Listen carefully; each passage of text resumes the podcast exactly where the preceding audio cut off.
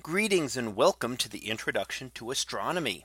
One of the things that I like to do in each of my introductory astronomy classes is to begin the class with the astronomy picture of the day from the NASA website that is apod.nasa.gov apod. And today's picture for October the 9th of 2019. Well, it is titled NGC 7714 starburst after galaxy collision. So what do we see here? We see a galaxy and a galaxy that appears to have recently undergone a collision. Now there's just the one galaxy here. The other galaxy that collided with it would be off the edge of this frame at this point. And what we see is that it, when it collides through. When galaxies collide it's not like a collision as we're used to here on earth where two things smash together. Galaxies are almost completely empty space. So when we look at them the spaces between the stars are very large compared to the stars themselves.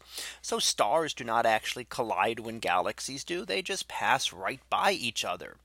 However, larger objects like gas clouds will collide together and when gas clouds collide, that will enhance the star formation. They will begin new star formation by causing those clouds to begin to collapse. And that's part of what we're seeing here. We see some of the older regions in the yellowish and the red, uh, which are older type stars that have been around longer. But we also see those tendrils of blue stars. Blue stars do not live a very long time. So in order to see them, they must have formed in the recent past, astronomically speaking, meaning within the last few million years or so. Now we also see that the galaxy is very distorted in shape. Often when we look at galaxies, galaxies, we see nice spiral structure. And here it's all distorted and stretched out. And that's another thing that happens when galaxies collide. Their gravitational fields collide and material gets strewn out even though it does not collide with anything else. So the galaxy also gets stretched and distorted as the galaxy passes through it. Now galaxy collisions do occur on a regular basis. And in fact, a decent number of galaxies are undergoing collisions collisions now. And other galaxies like our own will undergo collisions in the future. And that will occur when the Andromeda galaxy gets very close to us and we will collide with it, uh, forming eventually a larger galaxy. One of the results of galaxy collisions can be mergers that galaxies will merge together.